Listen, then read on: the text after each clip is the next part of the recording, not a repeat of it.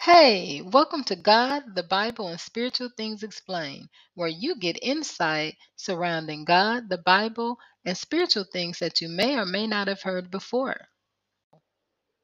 Chapter 1 now it came to pass in the days of Ahasuerus, this is Ahasuerus which reigned from India even to Ethiopia, over a hundred and seven and twenty provinces, that in those days, when the king Ahasuerus sat on the throne of his kingdom, which was in Shushan the palace, in the third year of his reign, he made a feast to all his princes and his servants, the power of Persia and Media, the nobles and princes of the provinces being before him. When he showed the riches of his glorious kingdom and the honor of his excellent majesty many days, even a hundred and fourscore days. And when these days were expired, the king made a feast to all the people that were present in Shushan the palace, both to great and small, seven days, in the court of the garden of the king's palace, where were white, green, and blue hangings fastened with cords of fine linen and purple to silver rings and pillars of marble. The beds were of gold and silver upon a pavement of red and blue and white and black marble. And they gave them drink in vessels of gold, the vessels being diverse one from another, and royal wine in abundance, according to the state of the king. And the drinking was according to the law. None did compel, for so the king had appointed to all the officers of his house, that they should do according to every man's pleasure. Also, Vashti, the queen, made a feast for the women in the royal house which belonged to King Ahasuerus. On the seventh day, when the heart of the king was merry with wine, he commanded Mehuman, Biztha, Harbona, Bigtha, and Abagtha, Zethar, and Carcas, the seven chamberlains that served in the presence of Ahasuerus the king, to bring Vashti the queen before the king with the crown royal, to show the people and the princess her beauty, for she was fair to look on. But the queen, Vashti, refused to come at the king's commandment by his chamberlains. Therefore was the king very wroth, and his anger burned in him. Then the king said to the wise men, which knew the times, for so was the king's manner toward all that knew law and judgment. And the next to him was Carshena, Shethar, Admatha, Tarshish, Meres, Marsena, and Memucan the seven princes of Persia and Media, which saw the king's face, and which sat the first in the kingdom. What shall we do to the queen Vashti according to the law? Because she has not performed the commandment of the king Ahasuerus by the chamberlains. And Memucan answered before the king and the princes, Vashti the queen has not done wrong to the king only, but also to all the princes and to all the people that are in all the provinces of the king Ahasuerus. For this deed of the queen shall come abroad unto all men, so that they shall despise their husbands in their eyes, when it shall be reported. The king Ahasuerus commanded Vashti, Vashti the queen to be brought in before him, but she didn't come. Likewise shall the ladies of Persia and Media say this day to all the king's princes which have heard of the deed of the queen, Thus shall there arise too much contempt and wrath. If it please the king, let there go a royal commandment from him, and let it be written among the laws of the Persians and the Medes that it be not altered, that Vashti come no more before King Ahasuerus, and let the king give her royal estate to another that is better than she. And when the king's decree which he shall make shall be published throughout all his empire, for it is great, all the wives shall give to their husbands honor, both to great and small. And the saying pleased the king and the princes, and the king did according to the word of Memucan. For he sent letters into all the king's provinces, and to every province according to the writing thereof, and to every people after their language, that every man should bear rule in his own house, and that it should be published according to the language of every people. Now, thinking about this particular chapter, the king pretty much has his big old feast, okay, a big old party, like a long lasting party for days. And uh, it says that he allowed like his officers to drink, which was according to the law, it says, so they could do it by law. And it says on a certain day that the king's heart was merry with wine. Now, in translation, that means that the king was kind of tipsy. Okay, that means he was a little drunky drunk. All right. And I don't know what you guys know about what the Bible says about drinking alcohol. It doesn't say that drinking alcohol itself is a sin. However, it does tells us In Proverbs chapter 31, verses 4 through 5, it says, It is not for kings, Lemuel, it is not for kings to drink wine, not for rulers to crave beer, lest they drink and forget what has been decreed and deprive all the oppressed of their rights. Now, while the queen, I don't know if I would necessarily say she was oppressed, but you know, back then, this was even before the time before they started trying to get women's rights and everything. So you know the woman, especially the queens, had to obey like the husbands, the kings. So if you want to look at a oppressed, I mean she was up in the palace though, but if you want to look at it as a way of being oppressed, then perhaps she was in a state of being oppressed because he basically told his chamberlains like, hey, Bring my wife out here. Let me let them see my wife. okay. He didn't say it like that, but that's how it came off as because it says that she was fair and she wanted her to basically come out so he could show her off to his princess, how beautiful she was. And um, she refused to do so. Now, whether he did this because he was drunk and, you know, a little bit full of it. no, uh, you know what, like, you know what, bring bring her out here. Or whether he just really wanted to do it to let them, you know, see that he was, you know, he the man. he the man.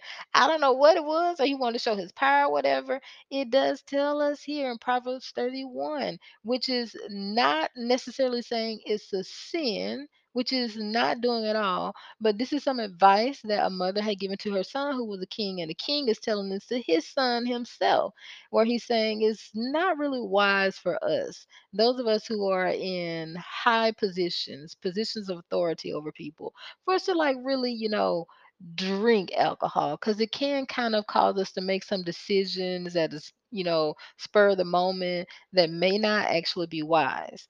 And so in this particular instance perhaps it wasn't so wise for him to call his wife out in the midst of what was going on because you know it said all the princes and everyone you know they they were drinking so that and if the if you know if the king was tipsy you know that they had to be tipsy.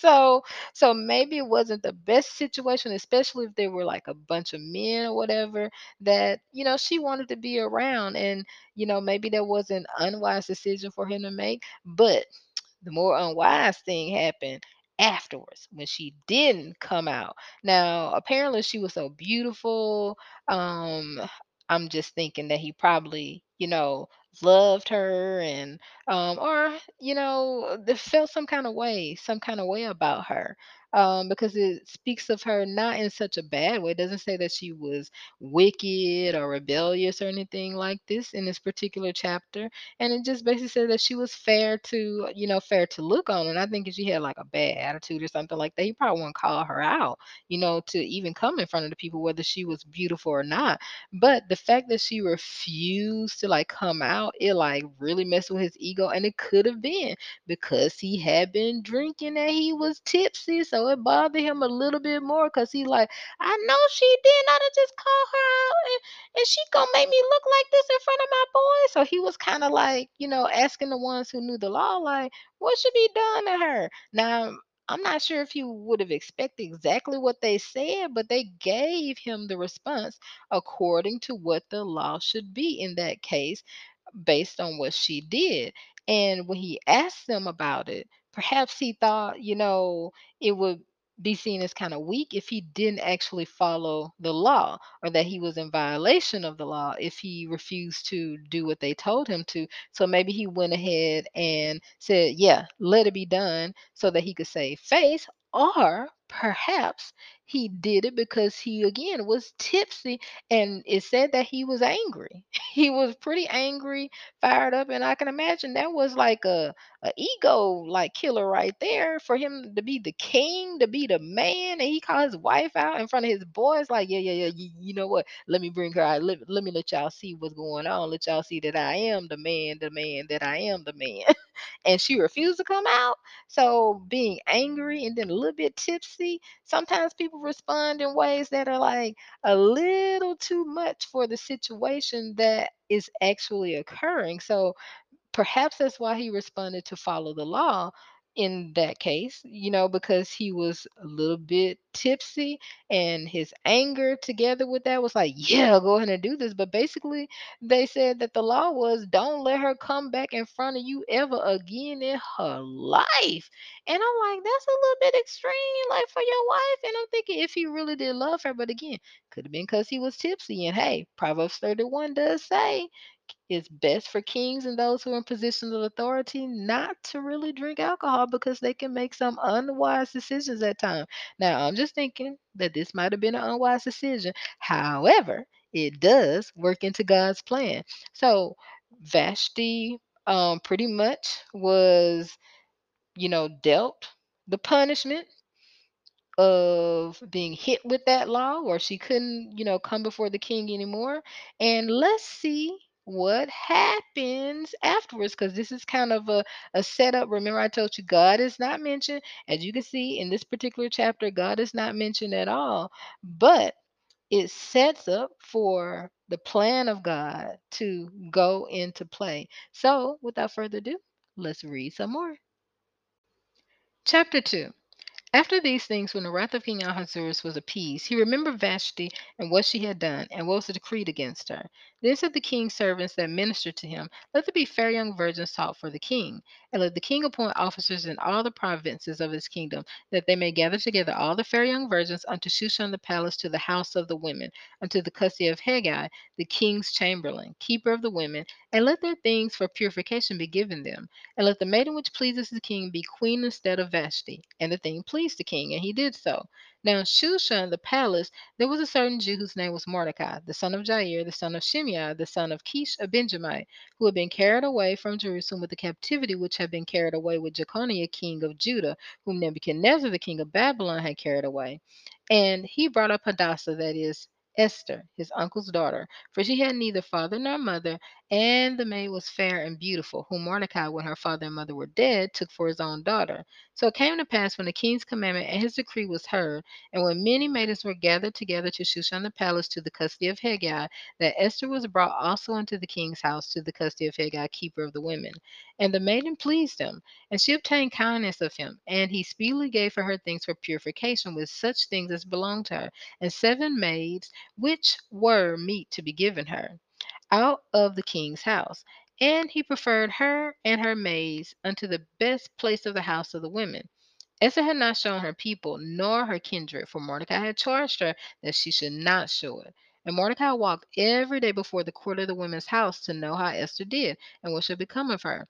Now, when every maid's turn was come to go into the king Ahasuerus, after that she had been twelve months, according to the manner of the women, for so were the days of their purifications accomplished, to wit, six months with oil of myrrh, and six months with sweet odors, and with other things for the purifying of the women.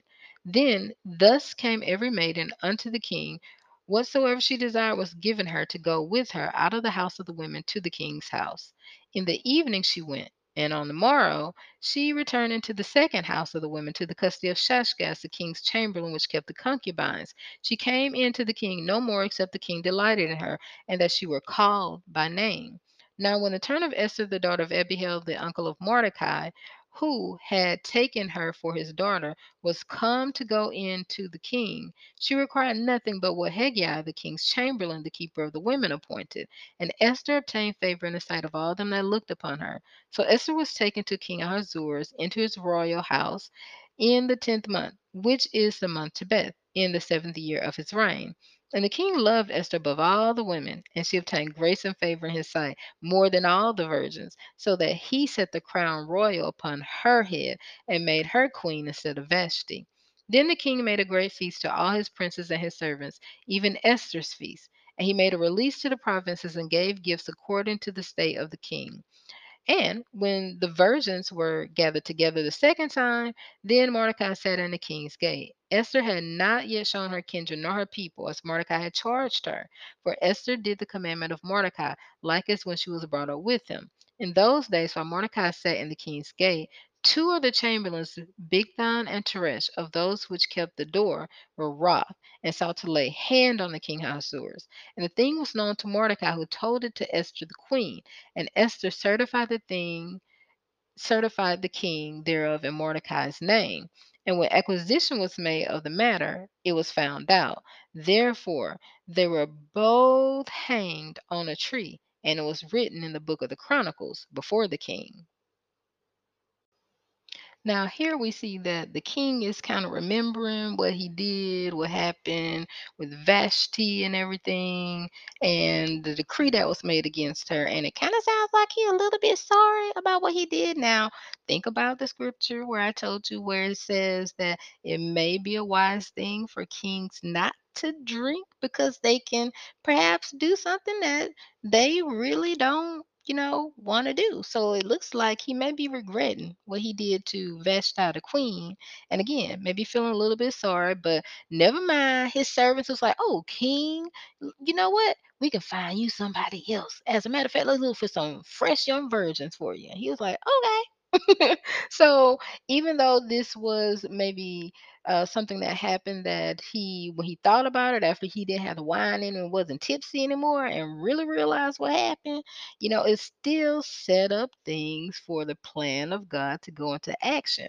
And in this case where they went out searching for fair young virgins and they found many of them across the land one of them was hadassah also known as esther. Now, Esther was one of God's chosen people, the Jews. Her uncle was Mordecai, but he told her, Don't you tell nobody. don't you tell nobody who you are. Basically saying, Don't let anybody know that you're Jewish. And she pretty much did whatever Mordecai told her to because she respected him. And that kind of goes to Proverbs chapter 3 uh, verses 3 through 4. And I like the way the Holman's Bible version says it. It says, Never let loyalty and faithfulness leave you. Tie them around your neck, write them on the tablet of your heart. Then you will find favor and high regard in the sight of God and man. And that's kind of what we see with Esther because it tells us she has favor not only with the king's chamberlain, the one who watched over the women um, who were supposed to take care of them, but also she found favor among the other people um, that were around the king, as well as the king himself. And guess what? She ended up becoming the next queen. So, um, again, like I said, the plan of God is set up, even though it seemed like, you know, um, things were going south in the beginning of, of the story. But now things are in motion so that one of God's people is in a position of authority. Now, think about this particular kingdom. If you don't know anything about uh, Media, uh, and Persia, then I need you to go and look it up, okay? But this was a huge kingdom and very powerful at that time. So for her to be in that position as a Jew, but they ain't know that. and Mordecai said, You better not tell nobody. And she didn't do that. She was loyal and she was faithful to her uncle, which, you know, happened to be, you know, her pretty much her guardian since her parents were no longer alive. Uh, but again, the people, they ain't know nothing about all this stuff. But anyway, the plan of God is set into motion. She's in place as queen because she's been favored by God for her to be in that position. Never think, never think that anything is happenstance, okay? Never think anything just happens happenstance. Even though we don't hear anything mentioned about God here, best believe this is all working into God's plan. So she's not only favored by the people, but she's favored by them because she's favored by God. So let's go on. Chapter 3 After these things, the king Ahasuerus promoted Haman the son of Hammedatha the Agagite, and advanced him, and set the seat above all the princes that were with him. And all the king's servants that were in the king's gate bowed and reverenced Haman, for the king had so commanded concerning him. But Mordecai didn't bow, nor did him reverence. Then the king's servants which were in the king's gate said to Mordecai, Why do you transgress the king's commandment? Now it came to pass, when they spoke daily to him, and he didn't hearken to them, that they told Haman to see whether the Mordecai's matters would stand, for he had told them that he was a Jew. And when Haman saw that Mordecai didn't bow, nor did in reverence, then was Haman full of wrath. And he thought scorn to lay hands on Mordecai alone, for they had shown him the people of Mordecai. Wherefore Haman sought to destroy all the Jews that were throughout the whole kingdom of Ahasuerus, even the people of Mordecai. In the first month, that is the month Nisan, in the twelfth year of King Ahasuerus, they cast pur, that is the lot, before Haman from day to day and from month to month, to the twelfth month, that is the month of Adar. And Haman said to King Ahasuerus, There are certain people scattered abroad and dispersed among the people in all the provinces of your kingdom. Their laws are diverse from all people, neither do they keep the king's laws. Therefore, it's not for the king's profit to suffer them. If it please the king, let it be written that they may be destroyed, and I'll pay 10,000 talents of silver to the hands of those that have the charge of the business to bring it into the king's treasuries. And the king took his ring from his hand and gave it to Haman, the son of Hammedatha the Agagite, the Jews' enemy. And the king said to Haman, The silver is given to you, the people also, to do with them as it seems good to you. Then were the king's scribes called on the thirteenth day of the first month, and there was written according to all that Haman had commanded to the king's lieutenants and to the governors that were over every province, and to the rulers of every people of every province, according to the writing thereof, and to every people after their language. In the name of King Ahasuerus was it written and sealed with the king's ring. And the letters were sent by post into all the king's provinces to destroy, to kill, and to cause to perish all Jews, both young and old, little children and women, in one day, even upon the thirteenth day of the twelfth month, which is the month of Adar, and to take the spoil of them for a prey. The copy of the writing for a commandment to be given in every province was published to all people, that they should be ready against that day. The post went out, being hastened by the king's commandment, and the decree was given in Shushan the palace. And the king and Haman sat down to drink, but the city of Shushan was perplexed. Now, here it tells us that Haman is the son of Hammedatha, who's an Agagite. And for those of you who don't know, way back in 1 Samuel chapter 15, King Saul, who was spoken to by prophet Samuel, whom God instructed him to tell King Saul that they need to kill the Amalekites mainly because the Amalekites was a cruel bunch of people and they had done some um some pretty evil stuff to the Israelites back then. And God was just like, you know what? Kill them all. I don't care. Kill them all. Don't take no spoil from them. Kill all the animals. Kill everything. Don't take nothing from them. I need you just to destroy them because they was just that wicked and whatever it was that they did to the people. However, here's the thing King Saul only did part of what God told him to do. Yeah, he had them to kill all the people, but they took some of the animals, they took some of the spoil, and he kept King Agag alive. Pretty much taking him kind of like a prisoner of war. But what did God say? God said, kill them all. Now, eventually, King Agag was killed by Prophet Samuel, who came and rebuked King Saul for what he did. However, it appears here in chapter Esther, when it talks about Haman being the son of Hammedatha the Agagite, that perhaps due to King Saul's disobedience, there were some little Agagites that got away. Because Agagite sounds a lot like Agag. And so perhaps his father and other descendants came after King Agag and they were still around because Saul didn't destroy them all and didn't follow all of God's instructions. So perhaps there was a little bit more to the hatred that Haman actually had against Mordecai that made him want to destroy the entire people. Maybe there was some kind of seed or like spirit along his bloodline that enraged him so much that he wanted to kill an entire people. I'm like, seriously, just because the man wouldn't bow and reverence you, you're not just gonna take it up with him you decide you want to kill the entire people. That's crazy.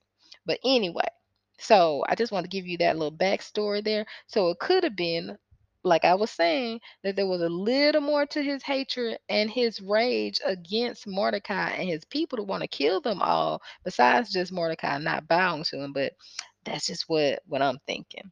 So also it tells us in Exodus chapter 23 verse 22 when god is talking to his people you know he's brought them out of enslavement from the egyptians and everything he's telling them that an angel is going to go with y'all to help y'all take this real estate from these people that set up there that I already promised to y'all, but y'all gonna have it. The angel gonna go with you, but you must do all that the angel tells you. And he says, if you do all that the angel tells you, you are obedient to the angel because the angel only telling you what I'm instructing the angel to tell you. He says, I'll be an enemy to your enemies and an adversary to your adversaries. So it looks like to me that Haman that set himself up to be an enemy of God. And I don't know about you, but I don't want to be an enemy of God because God don't lose. so I think you can kind of see how things are going to turn out. Even though Haman thinks that he is in the good place right now, the king let him go ahead and put this decree out against the Jews that they all be killed, and he just sitting back. Him and him and the king had said they was getting a little drinky drink on, but mm, we'll see about that. Chapter 4 When Mordecai perceived all that was done, Mordecai rent his clothes and put on sackcloth with ashes, and went out into the midst of the city and cried with a loud and a bitter cry, and came even before the king's gate, for none might enter into the king's gate clothed with sackcloth. And in every province whithersoever the king's commandment and his decree came, there was a great mourning among the Jews, and fasting, and weeping, and wailing, and many lay in sackcloth and ashes. So Esther's maids and her chamberlains came and told it to her. Then was the queen exceedingly grieved, and she sent remit to clothe Mordecai to take away his sackcloth from him, but he didn't receive it. Then called Esther for Hatach, one of the king's chamberlains, whom he had appointed to attend to her, and gave him a commandment to Mordecai to know what it was and why it was. So Hatach went forth to Mordecai unto the street of the city, which was before the king's gate. And Mordecai told him of all that had happened to him, and of the sum of the money that Haman had promised to pay to the king's treasuries for the Jews to destroy them. Also, he gave him a copy of the writing of the decree that was given at Shushan to destroy them, to show it to Esther, and to declare it to her, and to charge her that she should go in to the king to make supplication to him and to make requests before him for her people. And Hatach came and told Esther the words of Mordecai. Again, Esther spoke to Hatach and gave him commandment to Mordecai. All the king's servants and the people of the king's provinces do know that whosoever, whether man or woman, shall come to the king into the inner court, who is not called, there is one law of his to put him to death, except such to whom the king shall hold out the golden scepter, that he may live. But I have not been called to come in to the king these thirty days. And they told to Mordecai Esther's words. Then Mordecai commanded to answer Esther Think not with yourself that you shall escape in the king's house more than all the Jews. For if you altogether hold your peace at this time, then shall their enlargement and deliverance arise to the Jews from another place. But you and your father's house shall be destroyed. And who knows whether you are come to the kingdom for such a time as this?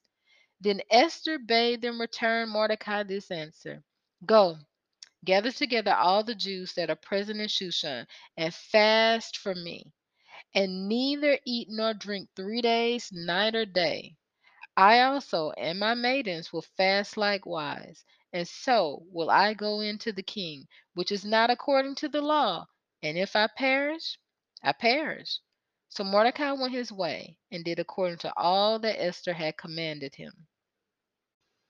You know, here Mordecai was like super distraught over what had happened, how Haman had turned this into like some kind of vengeance against his entire people, all because of what he did, what Mordecai, well, didn't do, which was to bow down and to reverence him. And so I'm sure Mordecai was like real sorry. So that's why he, you know, he put himself in sackcloth, put ashes on his head and everything, and was just like in deep mourning, was so sorry about what was, you know, going to happen to his people. Now, Esther, when she found this out, she was kind of like, okay, what's going on? And she tried to, for appearance sake, this is how it you know seemed to me for appearance sake she sent clothes for him to you know change and to to look better than what he was looking, not to look sad or whatever. And it's, it's very interesting because it's not like she even asked like what was going on really when she sent the clothes for him to put on. So I'm like, why would she ask what was going on? Like there had to be a reason as to why he was in mourning, why he put himself in that position. But hey, who knows? But anyway, he had them to send the message to her to let her know what was going on. And once she found out what was going on, she was, I guess, uh, kind of sorry, but in a way, she didn't even think about the fact that she was queen, that she could actually like do something. But Mordecai sent message saying that I need you to go in and talk to the king on behalf of our people. And you know what? a lot of times when it comes to speaking up about something, especially when it's something like huge that's affecting like a lot of people or something like very serious, people are just straight out fearful. And even though she was the queen, she was pretty much fearful. And most of the time, they're more so fearful just about their lives, not even about whether it has to do with like other people, but they're fearful about what's going to happen to them. And that's how Esther was in that position, even though she was queen and she was like, you know what, hey, there's a law, and if you go in and the king don't accept you, he gonna kill you. So she was like, mm, I don't know about that. But Mordecai says, send this message to her and let her know. Don't think that by you keeping quiet, because they don't know that you one of us, because remember Mordecai had told her, "Don't tell them who you are. Don't tell him. Don't tell him. Don't tell nobody about your people." And so they had no idea, no clue that she was a Jew. And now you know if Haman knew that, being one of the top officers of you know the king himself, mhm, but he didn't know. Neither did the king know. And Esther herself, thinking they don't know, she was kind of like she wasn't sure if she should go before the king because she could be killed. But Mordecai let her know if you don't go, don't think that you're gonna escape what's happening. No, no, no, no, no. You surely gonna die, and that's gonna end your entire like line right there because she didn't have any parents and it didn't say anything about si- siblings or anything. So it looks like she's the only one left in her family. So he's like, No, you're going to be destroyed and it's going to be over with. So don't think that by you not saying anything, by saving your own life, that you're going to be spared. He said, No, you surely going to be taken out too. And God will bring about another deliverer. He'll bring about somebody else who will deliver his people because he's like god ain't gonna let his people be wiped out like that. So you know she did listen and got some sense into her and was like hey well you know what? I'm gonna do this. Forget about my life but i need y'all to fast. I need y'all to fast for me now. Now, I don't know if you guys remember, but later on in like the New Testament, there was this man who brought um, his son to the disciples for them to cast out a spirit in him that caused him to be deaf and dumb and pretty much to do like some stuff that was very harmful to him. And he took him to the disciples, but they couldn't cast him out. So he went to Jesus and was like, you know, I took him to your disciples and they couldn't do nothing, but can you do something? And Jesus was able to cast the spirit out. And the his son was healed. His son was okay after that. Now the disciples asked Jesus, why couldn't we cast them out? And Jesus said, This kind only comes out by fasting and praying.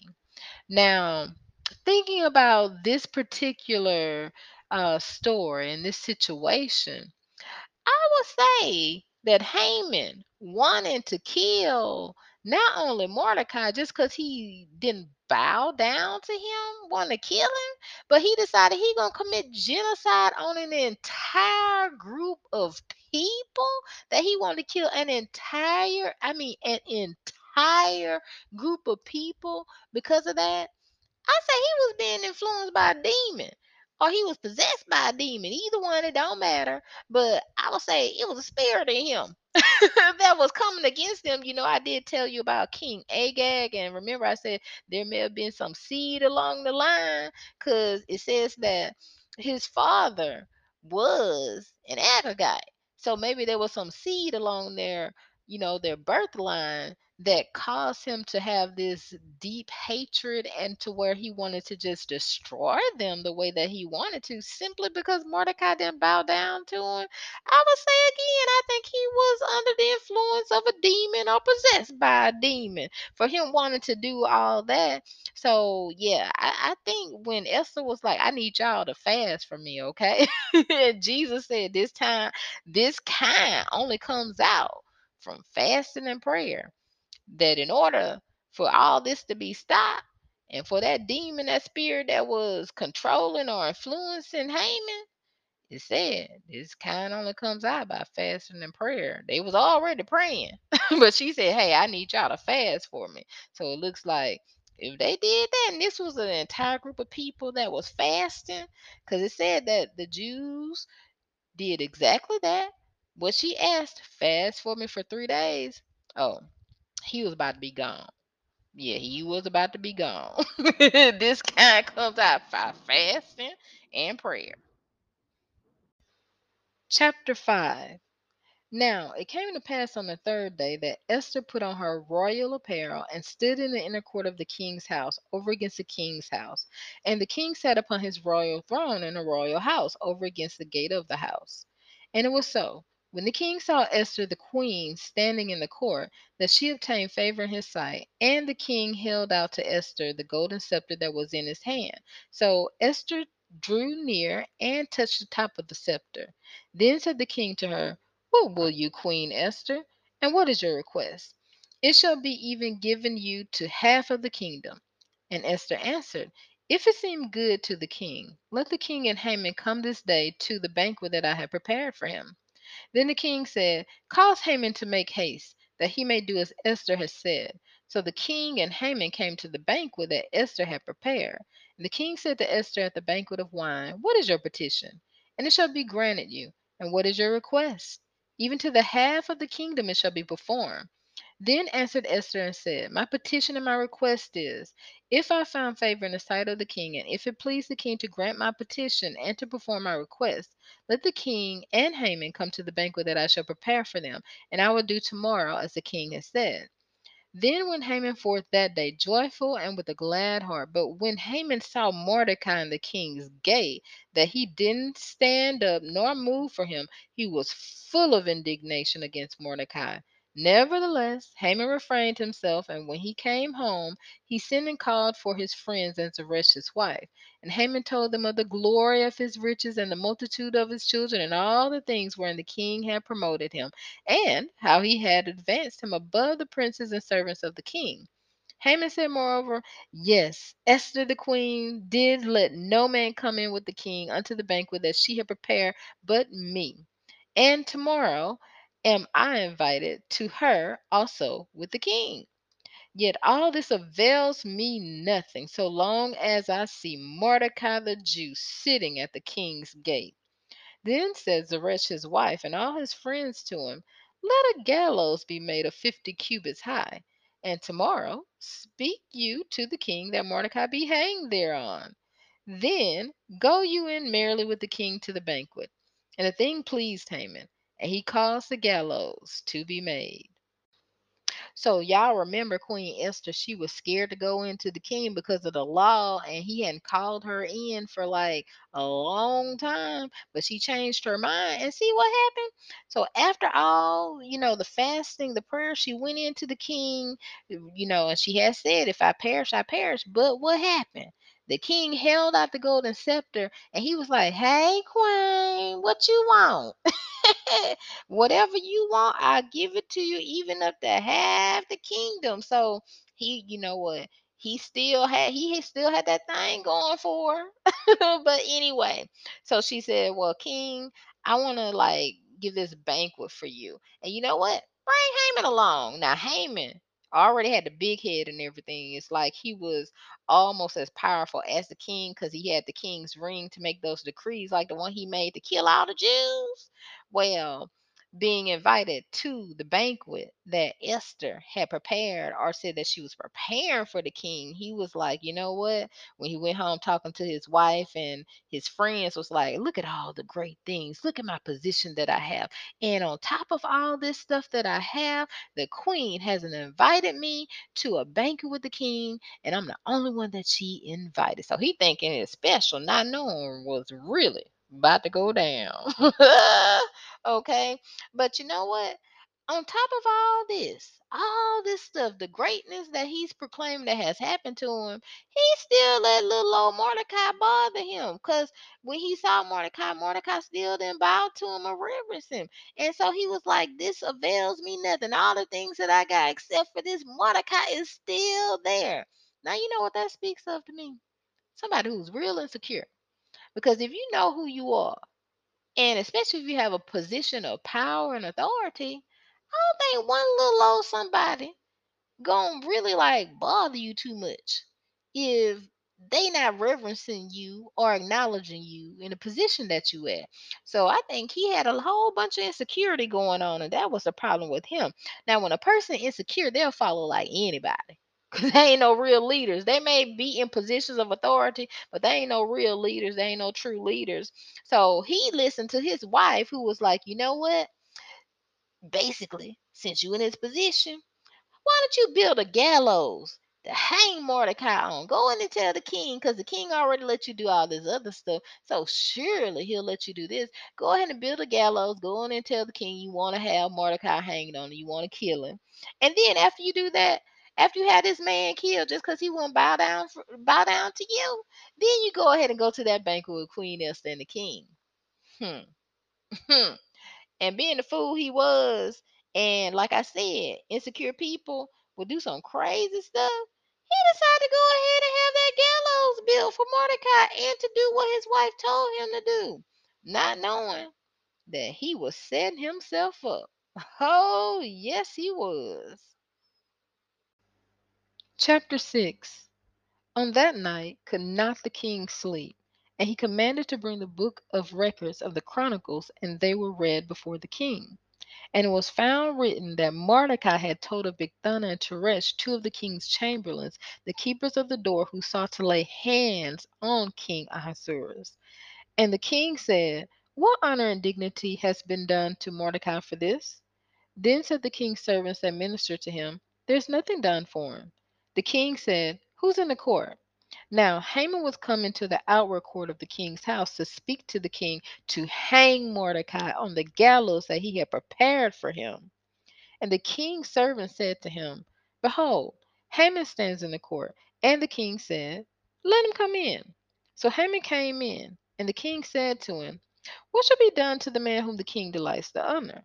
Now Haman thought in his heart, To whom would the king delight to do honor more than to myself? And Haman answered the king, For the man whom the king delights to honor, let the royal apparel be brought which the king uses to wear, and the horse that the king rides upon, and the crown royal which is set upon his head. And let this apparel and horse be delivered to the hand of one of the king's most noble princes, that they may array the man withal, whom the king delights to honor, and bring him on horseback through the city of the streets, and proclaim before him, Thus shall it be done to the man whom the king delights to honor. Then the king said to Haman, Make haste and take the apparel and the horse, as you said, and do even so to Mordecai the Jew, that sits at the king's gate. Let nothing fail of all that you've spoken. Then took Haman the apparel and the horse, and arrayed Mordecai, and brought him on horseback through the street of the city, and proclaimed before him, Thus shall it be done to the man whom the king delights to honor. And Mordecai came again to the king's gate, but Haman hasted to his house, mourning and having his head covered. And Haman told Zeresh his wife and all his friends everything that had befallen him. Then said his wise men and Zeresh his wife to him, If Mordecai be of the seed of the Jews, before whom you have begun to fall, you shall not prevail against him, but shall surely fall before him. And while they were yet talking with him, came the king's chamberlains and hasted to bring Haman to the banquet that Esther had prepared. Now, God's plans are all up in here, but remember, He's never mentioned. However, I don't believe that the king couldn't sleep because it was some natural disturbance that he had or like he had sleep apnea. I believe that the Lord pretty much disturbed his sleep because it says when he woke up, he was like, Hey, bring the book of Chronicles and read it to me. But you know what? The section that they read happened to be the section about Mordecai saving his life. I don't, there was no accident here. Nothing is happenstance the way that I see it. So when he finds out that Mordecai had actually saved his life, he was like, you know, what has been done like for him because of what he did for me? Well, remember in the previous chapter that Haman listening to his old wife, listening to his old friends, acted the fool and decided to have a gallows built to have Mordecai hanged on. So he was going to eventually be on his way to ask the king to have Mordecai hanged. And for what? And so the God that we know and serve, who takes care of his children, intervened by disturbing the king's sleep and having him to wake up to find out that Mordecai had done a great thing for him, that he wouldn't even have been there if it wasn't for the intervention of Mordecai. So there's a reason and a purpose for that. But anyway, the king found out that Mordecai had saved his life, and he was like, What has been done? Found out nothing had been done for him as a reward or anything for that. And so he was set on rewarding him, but as he was thinking about this, Haman was right outside, ready to ask him to hang Mordecai. but little did he know that the king had just found out that Mordecai had saved his life. So the king was like, hey, let him come on up in here. Now, remember, he's one of the king's highest officers. Remember, the king gave him his signet ring, and he was able to make the declarations using the king's signet ring, which is pretty much put puts him on a level as the king, although he's not the king, but he's pretty high, pretty high up there, pretty much.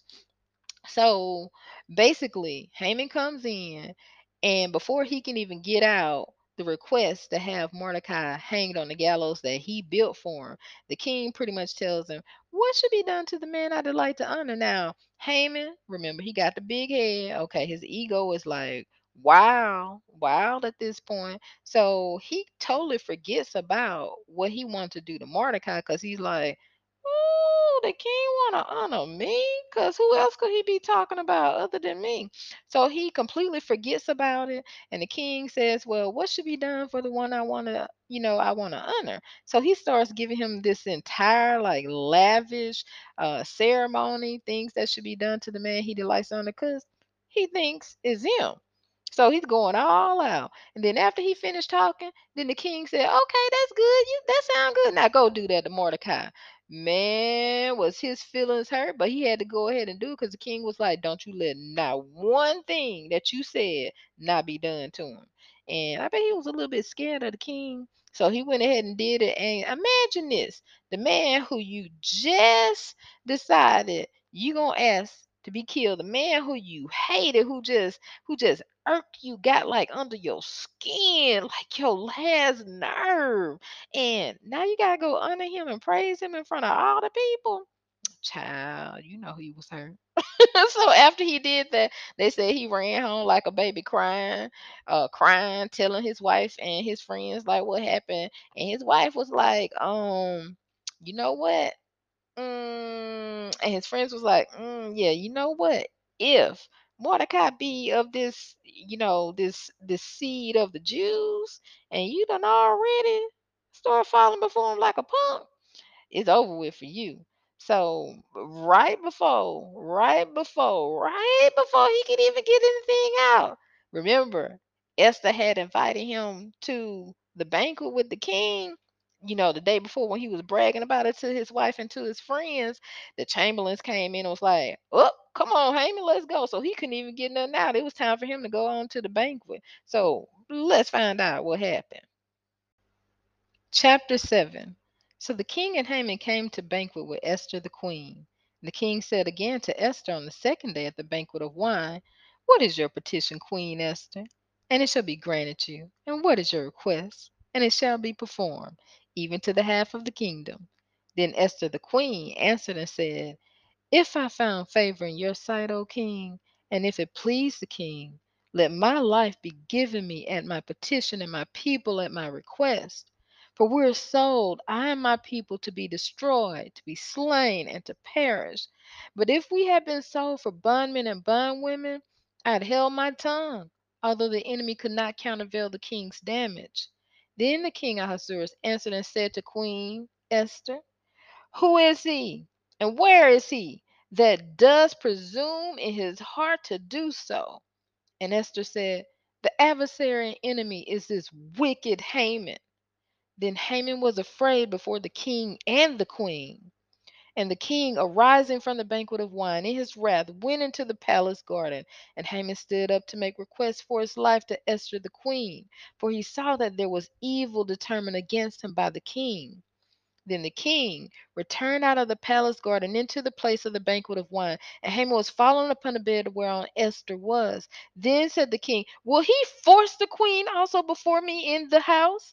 As the word went out of the king's mouth, they covered Haman's face. And Harbona, one of the chamberlains, said before the king, Behold, also the gallows fifty cubits high, which Haman had made for Mordecai, who had spoken good for the king, stands in the house of Haman. Then the king said, Hang him on it. So they hung Haman on the gallows that he had prepared for Mordecai. Then was the king's wrath pacified.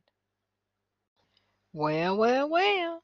Looks like Zeresh and the friends of Haman was correct because they said if Mordecai be a seed of the Jews and you already begun to fall, it's over with for you. so we we see, yeah, yeah, it was over with because it said that basically the gallows he had prepared to have Mordecai hung on, listening to his wife and his friends. Sometimes that'll get you in trouble listening to the wrong people, okay? And if you end up doing something because they do, you gotta own your decision because the judgment is all on you, no matter if you listen to somebody else telling you to do wrong or not. You doing evil, you're gonna be responsible for that evil that you do. Now they're gonna be held responsible for whatever they did, but don't think that you can blame it on somebody else. And we see he Haman didn't even have no time to blame it on nobody in this particular case. Cause um after the king came in was like, I know he ain't trying to like violate my queen. He was like, you know what? And they came in, the chamberlain came in and said, King, the gallows that he built for Mordecai to be hanged on is in his house. And the king was like, hang him on it. And as we see in verse 10, so they hung Haman on the gallows that he had prepared for Mordecai. Then was the king pacified. Basically, the king was happy. Was satisfied. Now, this kind of reminds me of Psalm chapter 57, verse 6. Remember how I told you, although it doesn't mention God, God is all at work up in here. Okay? So, this particular verse reads, they have prepared a net for my steps. My soul is bowed down. They dug a pit before me. They themselves has fallen into the midst of it. Say, Selah. So it looked like he prepared a whole net for Mordecai to get him caught up in it. And of course, you remember how uh, Mordecai was upset about what happened when he basically prepared like or decreed a genocide against all of Mordecai's people and he put himself in sackcloth and ashes. So th- that's when Mordecai, his soul was bowed down. But then look, it also says they dug a pit before me. So it sounds like to me that that gallows that he had built for Mordecai to be hung on was the pit he prepared, he dug for Mordecai. But look what it says in verse 6 at the end it says they themselves have fallen into the midst of it. So the very same gallows that he built to have mordecai hung on baby baby he was hung on it himself. So tell me that god's word ain't at work up in here. Chapter 8 on that day did the king ahasuerus give the house of haman the jews enemy to esther the queen And Mordecai came before the king, for Esther had told what he was to her.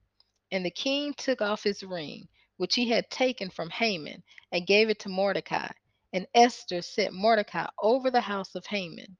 And Esther spoke yet again before the king, and fell down at his feet, and besought him with tears to put away the mischief of Haman the Agagite, and his device that he had devised against the Jews.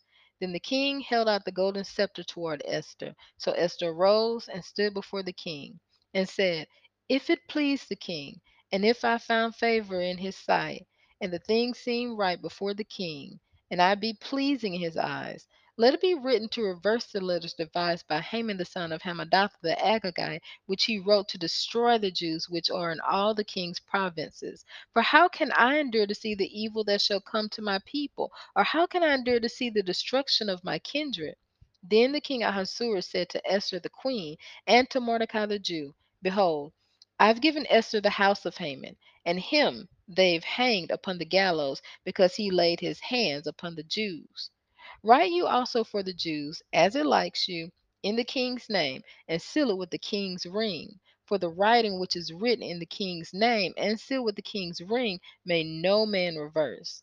Then were the king's scribes called at that time in the third month, that is the month Sivan, on the three and twentieth day thereof. And it was written according to all that Mordecai commanded to the Jews, and to the lieutenants, and the deputies, and rulers of the provinces, which are from India to Ethiopia, a hundred twenty and seven provinces, to every province according to the writing thereof, and to every people after their language, and to the Jews according to their writing and according to their language.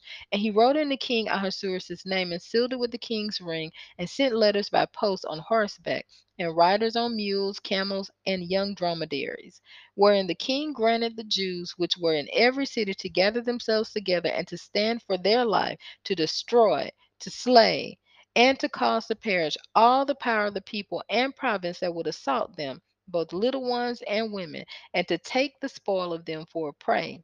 Upon one day in all the provinces of King Ahasuerus, namely upon the thirteenth day of the twelfth month, which is the month Adar. The copy of the writing for a commandment to be given in every province was published to all people, and that the Jews should be ready against that day to avenge themselves on their enemies. So, the posts that rode upon mules and camels went out, being hastened and pressed on by the king's commandment. And the decree was given at Shushan the palace. And Mordecai went out from the presence of the king in royal apparel of blue and white, and with a great crown of gold, and with a garment of fine linen and purple. And the city of Shushan rejoiced and was glad. The Jews had light and gladness and joy and honor, and in every province and in every city, whithersoever the king's commandment and his decree came, the Jews had joy and gladness, a feast and a good day. And many of the people of the land became Jews, for the fear of the Jews fell upon them. Still no mention of God, but God is all at work up in here because this particular chapter brings to mind another story in the Bible about Joseph, a young Joseph, where his brothers did him wrong. He became a slave, but they really intended to kill him, but then they sold him into slavery. So they meant like some real heavy duty evil against him. But Instead of killing him, they sold him into slavery. He became a slave, and some other stuff happened to him while he was a slave. But then later on, they was reunited, and actually, he was one who was responsible for them being able to survive, all because of what they did. And that particular scripture where he actually mentions this is in Genesis chapter 50, verse 20, where he says, As for you, you meant evil against me, but God it for good in order to bring about this present result to keep many people alive. Now, if you look at this particular chapter, Haman had meant some gross evil against Mordecai and all his people, the Jews. So he was an enemy to them. Yeah, there's no mistaking. He meant evil because he wanted them to be killed, even down to the children. He ain't have no mercy whatsoever. And he sent out this decree that all the people across the land who were part of the kingdom of King Ahasuerus could be involved in killing them, helping to kill them and take their stuff from them. This was evil. But you see what happened. You see what happened, how God works things into his plan. God turned it all around on him. Unfortunately for him, it didn't end as well as it did for Joseph's brothers, because Haman was killed. Joseph's brothers weren't.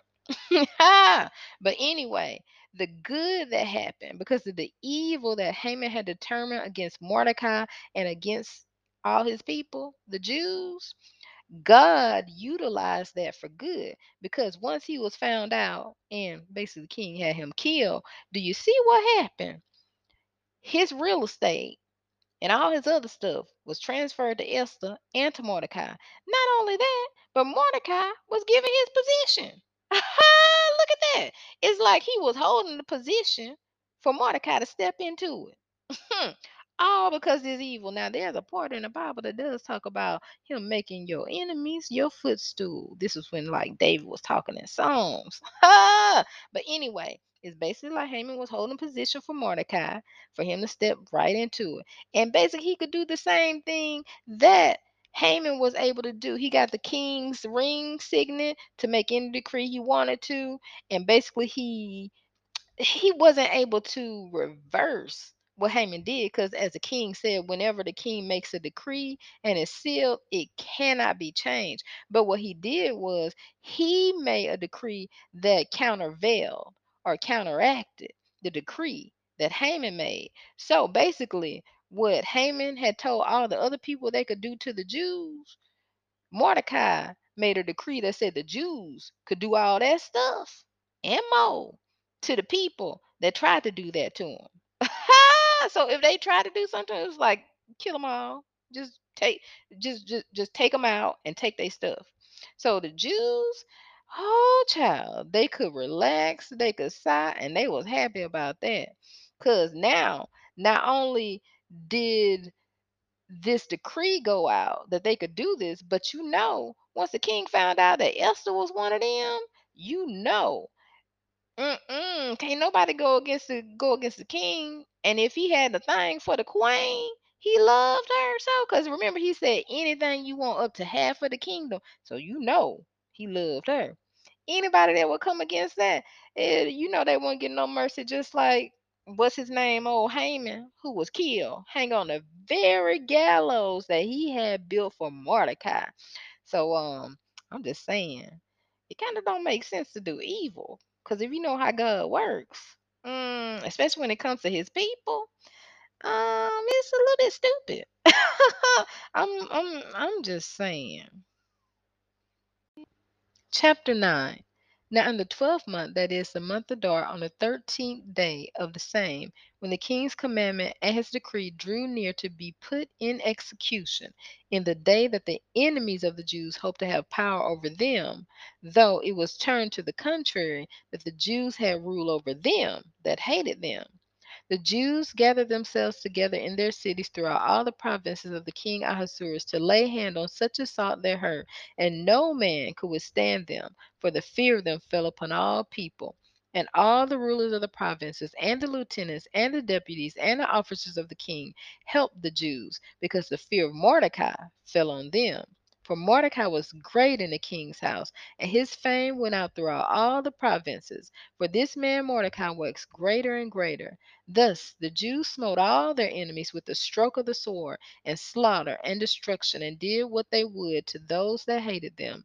And in Shushan the palace, the Jews slew and destroyed five hundred men, and Parshandatha, and Dalphon, and Aspatha, and Paratha, and Adalia, and Aridatha, and Parmashta, and Arisai, and Aridai, and Vajezatha, the ten sons of Haman, the son of Hammedatha, the enemy of the Jews, they killed. But on the spoil, they didn't lay their hands.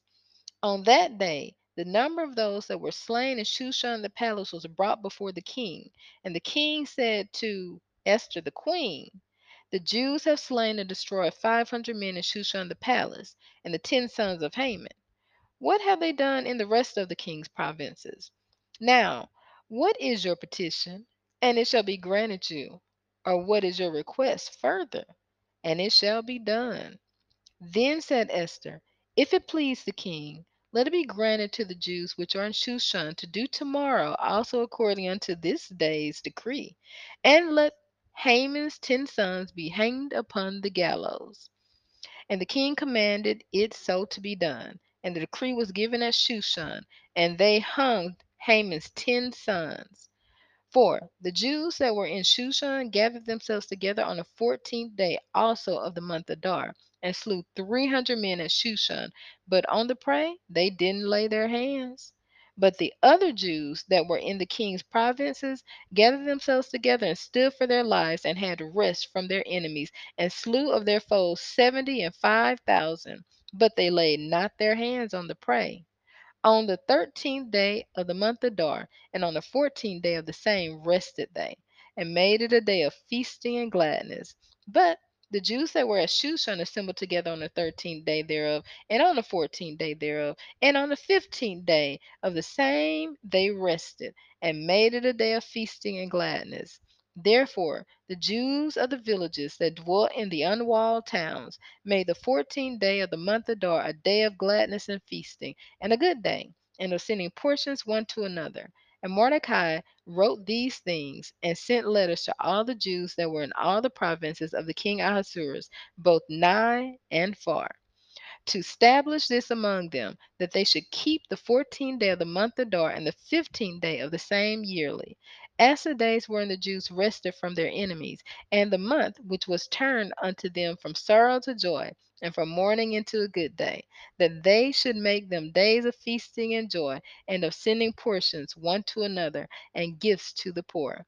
And the Jews undertook to do as they had begun, and as Mordecai had written to them, because Haman, the son of Hammedatha the Agagite, the enemy of all the Jews, had devised against the Jews to destroy them, and had cast Pur, that is the lot, to consume them and to destroy them. But when Esther came before the king, he commanded by letters that his wicked device, which he devised against the Jews, should return upon his own head, and that he and his son should be hanged on the gallows. Wherefore they call these days Purim, after the name of Pur. Therefore, for all the words of this letter, and of that which they had seen concerning this matter, and which had come unto them, the Jews ordained, and took upon them, and upon their seed, and upon all such as joined themselves to them, so as it should not fail, that they would keep these two days according to their writing, and according to their appointed time every year and that these days should be remembered and kept throughout every generation, every family, every province, and every city, and that these days of Purim should not fail from among the Jews, nor the memorial of them perish from their seed. Then Esther the queen, the daughter of Abihail, and Mordecai the Jew wrote with all authority to confirm this second letter of Purim. And he sent the letters unto all the Jews to the hundred twenty and seven provinces of the kingdom of Ahasuerus with words of peace and truth. To confirm these days of Purim in their times appointed, according as Mordecai the Jew and Esther the queen had enjoined them, and as they had decreed for themselves and for their seed, the matters of the fastings and their cry. And the decree of Esther confirmed these matters of Purim, and it was written in the book. At last, you see what I was talking about when I said God's word is at work all up in this book, yet his name is never mentioned? I think we can see where David, who cried out to the Lord in Psalm so many times, and in a particular Psalm, Psalm 30 to be exact, verse 5, he says, Weeping may endure for a night, but joy comes in the morning. And remember how the Jews they were so perplexed all across the kingdom because of the decree that went forth that said that they would be destroyed, that the people had the power to destroy them, take their stuff, all anything they want to do to them. They was weeping, they was in mourning, including Mordecai who put himself in sackcloth and ashes because of what happened. But now you see them and they have nothing but joy. Now that it's all been turned around for them, and the people that thought, you know, they was gonna be killing them, well, everything was re- not really reversed, but now it was turned on them. Like, if you want to do something to us, well, we gonna do something to you. so you know what? Now they weren't weeping anymore. No, they was in a place of joy. And if we look at Genesis chapter 12, verse 3, God tells Abraham, I'll bless you and make your name great, and you will be a blessing, and I'll bless those who bless you, and the one who curses you, I'll curse. And we see what happened to Haman. we see what happened to him, not only him, but his 10 sons. And basically he was cursing them when he decided he want to destroy all the people and set this decree out. Oh yeah, he sent out a curse. And as it says here in God's word, he says, the one who curses you, I'll curse. So you best believe all the other people in the kingdom, the king's officers, they was like, wait a minute. The queen is one of them too and the king favors all these people and he done put this man in this position here. You see how how he was blessed how mordecai was blessed. He said that i'll make your name great. I'll bless you. So god blessed mordecai and he made his name great so that it was nobody who wasn't gonna know who mordecai was you know after this ah! And so he blessed them and it said, I'll bless those who bless you. So all those who was thinking about doing something to them, just about all of them, they decided to have a change of tune and was like, we ain't gonna be on that side. As a matter of fact, they turned and helped the Jews against anybody that tried to do anything against them. So for them, just as God's word says, I'll bless those who bless you. So guaranteed, if they turned to help the Jews against anybody that came against them, they was gonna be blessed, just like we saw Haman, who was cursed by God because he cursed his people. And if you want to look at another story that kind of parallels this, which also has to do with his people in Exodus, remember when the Israelites were enslaved by the Egyptians and they did let God's people go when they cried out However, they changed their mind and decided to go back after them again. And when the Red Sea parted, they was like, let us go through here. But God was like, eh, eh, uh-uh, none of that, none of that, none of that. So they meant harm against his people. So he let them waters come down and mm, they was finished. but God did all that he did to the Egyptians when he brought the plagues upon them and drowned them in the Red Sea all to bring about the fear and dread of his people among all those people that were inhabiting the territories that God had said this gonna be your land. He wanted the fear and dread of them to be upon them, which it happened. And so as we look here, the same thing happened with Mordecai and the Jews in the kingdom, because this was a vast kingdom now. And this decree that went out went out towards all the Jews across the kingdom that were going to be destroyed.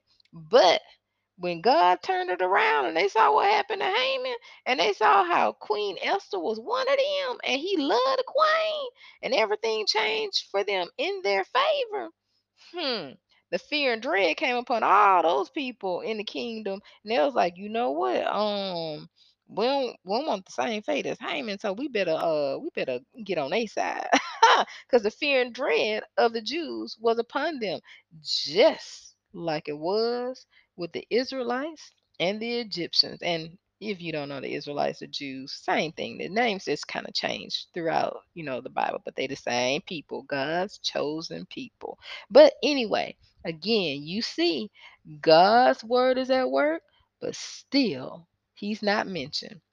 Mm-mm. Just because He's not mentioned, don't mean God ain't at work, and it don't mean that He don't exist. Chapter 10 And the king of Ahasuerus laid a tribute upon the land and upon the isles of the sea, and all the acts of his power and of his might, and the declaration of the greatness of Mordecai, whereunto the king advanced him, aren't they written in the book of the chronicles of the kings of Media and Persia? For Mordecai the Jew was next to the king of Ahasuerus, and great among the Jews, and accepted of the multitude of his brothers, seeking the wealth of his people and speaking peace to all his seed. So you see how God was at work in this entire book, although his name was never mentioned. And you see how Mordecai was exalted. It said that he was next to the king. He was great among the Jews and accepted of the multitude of his brothers, seeking the wealth of his people and speaking peace to all his seed. Just like Genesis chapter 12, verse 3 says, when God is speaking to Abraham, he says, I'll bless you and make your name great. You shall be a blessing. That's exactly what happened to Mordecai. And even though Mordecai suffered because of Haman, Haman, who was upset with him, all because he wouldn't bow down to him and reverence him, but not only that, but he decides that he's going to try to kill this man for. Not only kill him, but his entire people. Now, that was crazy. But Mordecai was suffering because of that too, because he knew that Haman was only wanting to kill his people because of him. So that's why he put himself in sackcloth and ashes and was like, oh my goodness, like my people are going to suffer because of me. But you see how God turns things around, and you can see how Genesis 50 20, when Joseph is talking to his brothers, when they think that Joseph is going to try to seek revenge on them, and he says, As for you, you meant evil against me. But God meant it for good in order to bring about this present result to keep many people alive. And so Mordecai can say, just like Joseph said, Yeah, Haman, you meant evil against me, and you meant it against my people.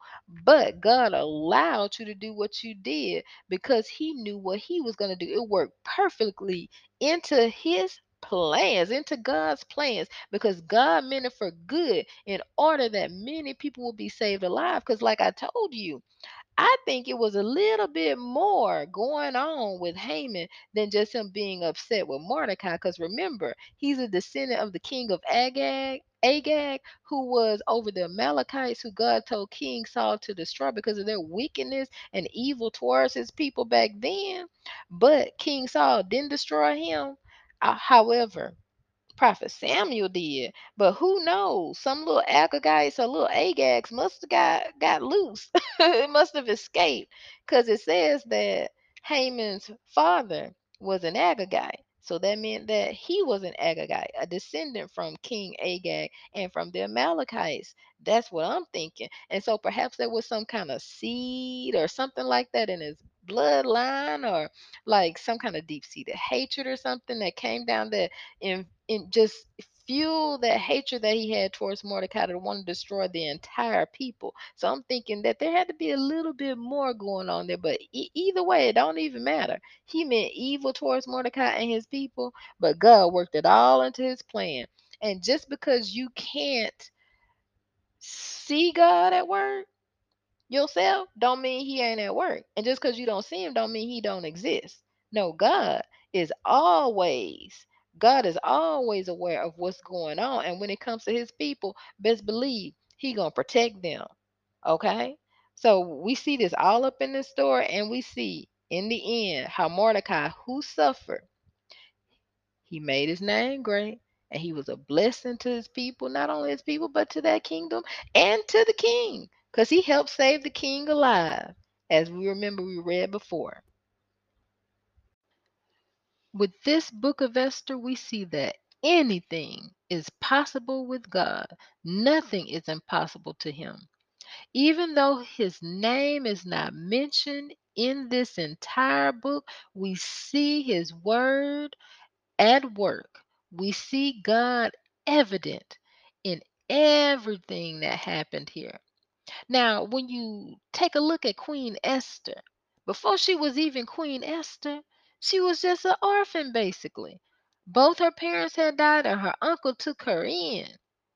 She had no idea in her wildest dreams that she would become queen of a nation where her people were scattered to. But she did. She became queen because of somebody else's mess up. Okay? So anything is possible with God. Don't think that anything is impossible to him. All things are possible with God because that was who she served. Although he was not mentioned once in this book, he was the one that she served. And plus, she kept who she was secret because her uncle said, Don't tell nobody. But at the perfect timing, at the appropriate time, she had to reveal it. And remember, she was a little bit scared. She was a little bit scared about it.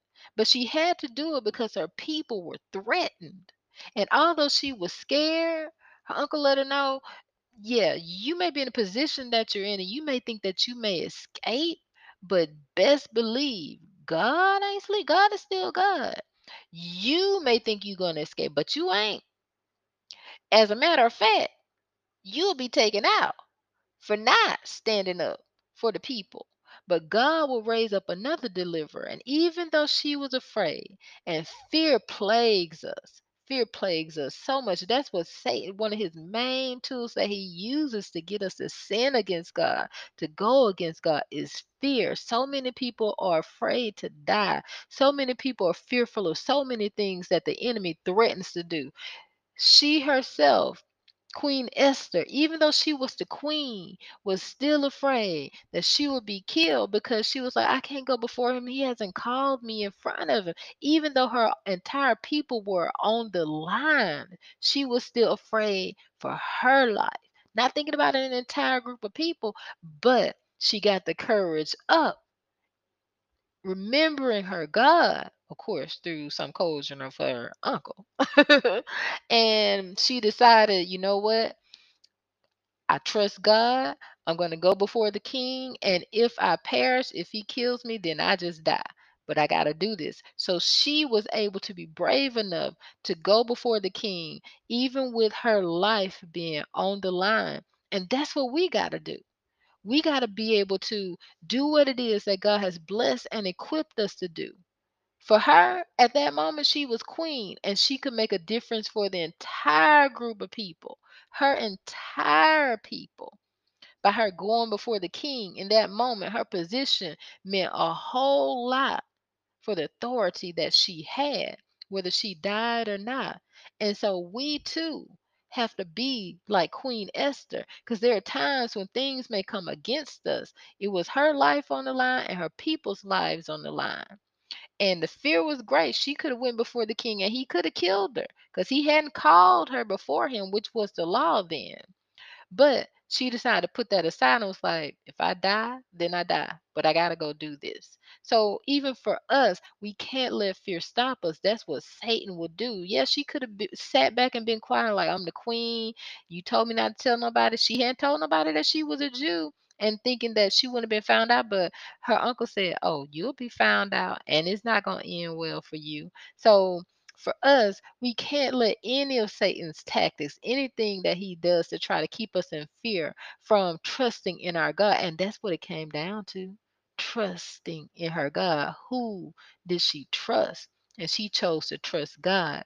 So we see her rise from an orphan where her both her parents were killed. She's taken care of by her uncle. She becomes queen, and then she's in a position at a certain time where she had the authority to decide what would happen to her people, although her life was on the line, because there may be a price to pay for standing up for what is right, what is right in God's eyes, what is right to God. And that's what she was facing. But she stood up, and you see what happened. God stood up for her and her people. And not only that, but we see Mordecai as well, who refused, he refused to bow down to Haman as if he was a god. He was like, mm uh-uh, the only one I'm bowing down to is my God. So he didn't even like flinch, like, oh, I'm scared of you. You might be the highest officer. No, he was like, I'm not bowing down. And even though he meant evil towards him, the thing that kind of got him was when he decided he was gonna go after his own people. But that he still didn't let that move. He still went like I'm bowing down. I'm not finna bow down or grovel to you. He knew who to go to, the one who he served, the one who he did bow down to, who was God, and got his niece to do the same. So he stayed with God. He stood with God, even though he was suffering because of what was going to happen to his people on account of him and not as much on account of him, but Haman's ego, which was bothered by what Mordecai had done. But he chose to stick with God, to stand with God, and guess what? God stood with him. So we too can be like Mordecai and stand with God. And just like God told his people, if you do what the angel tells you to do, because the angel wasn't going to tell the people to do something that God didn't want them to do. He said, I'll, I'll, I'll become an enemy to your enemies. I become an adversary to your adversaries. God also said in his word, I'll bless you. I'll make your name great. There's so many things God said throughout his word, but we can see them all at play here with Mordecai. He blessed him and made his name great. All the people in the kingdom, oh, best believe they knew who all the Jews was by that time, even though they were scattered and they kind of referred to them as the as a people but they knew who they were, and the fear and dread came upon all the people in the land from the Jews. And they knew who Mordecai was. His name became great. And not only did he save his life, Queen Esther's life, but his entire people.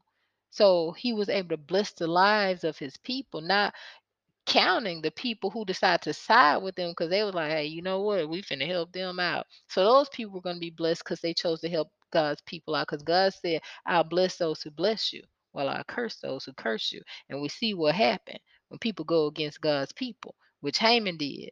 And not only was Haman affected by his wicked evil deeds, but he got his 10 sons killed. So we see what the association to those who are doing wicked can do to us or those who follow those who are doing wickedness even if they didn't do the thing themselves by them following them or being associated with them it could bring judgment upon them too just like it did for his 10 sons because his 10 sons were hanged just like he was hanged for his wickedness. But it didn't really say that his 10 sons did anything to mordecai and the people but who knows? Maybe it just wouldn't mention that. But anyway by association that's what the book of Esther is showing that his 10 sons was killed too. So you might want to be careful when you are associating yourself with certain people and you know they're doing evil and you know that it's against God. You might want to distance yourself from them, okay? I'm I'm just saying.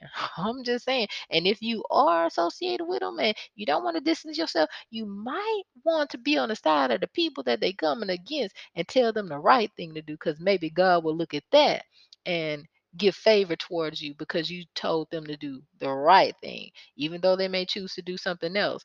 But I'm just saying, association sometimes can get us in trouble, but it can also get us blessed. As it says, God said He'll bless those who bless His children, while He curses those who curse them. And you know what? There's a song that was actually written that goes along with this book here. And it goes something like this. One night with the king changes everything. One day in his courts will forever change your course. One moment in his presence and you'll never be the same. One night with the king changes everything. From the desert to the king, it has been your destiny to be chosen for such a time as this. Did you know that all your dreams could become realities when you see his face and his love captures you? One night with the king. Oh, it changes everything. One day in his courts will forever change your course. Oh, one moment in his presence, and you'll never be the same. One night with the king. It changes everything. But don't just take my word for it. I encourage you to do your own study, pray, and read the Bible so you can know that you know that you know.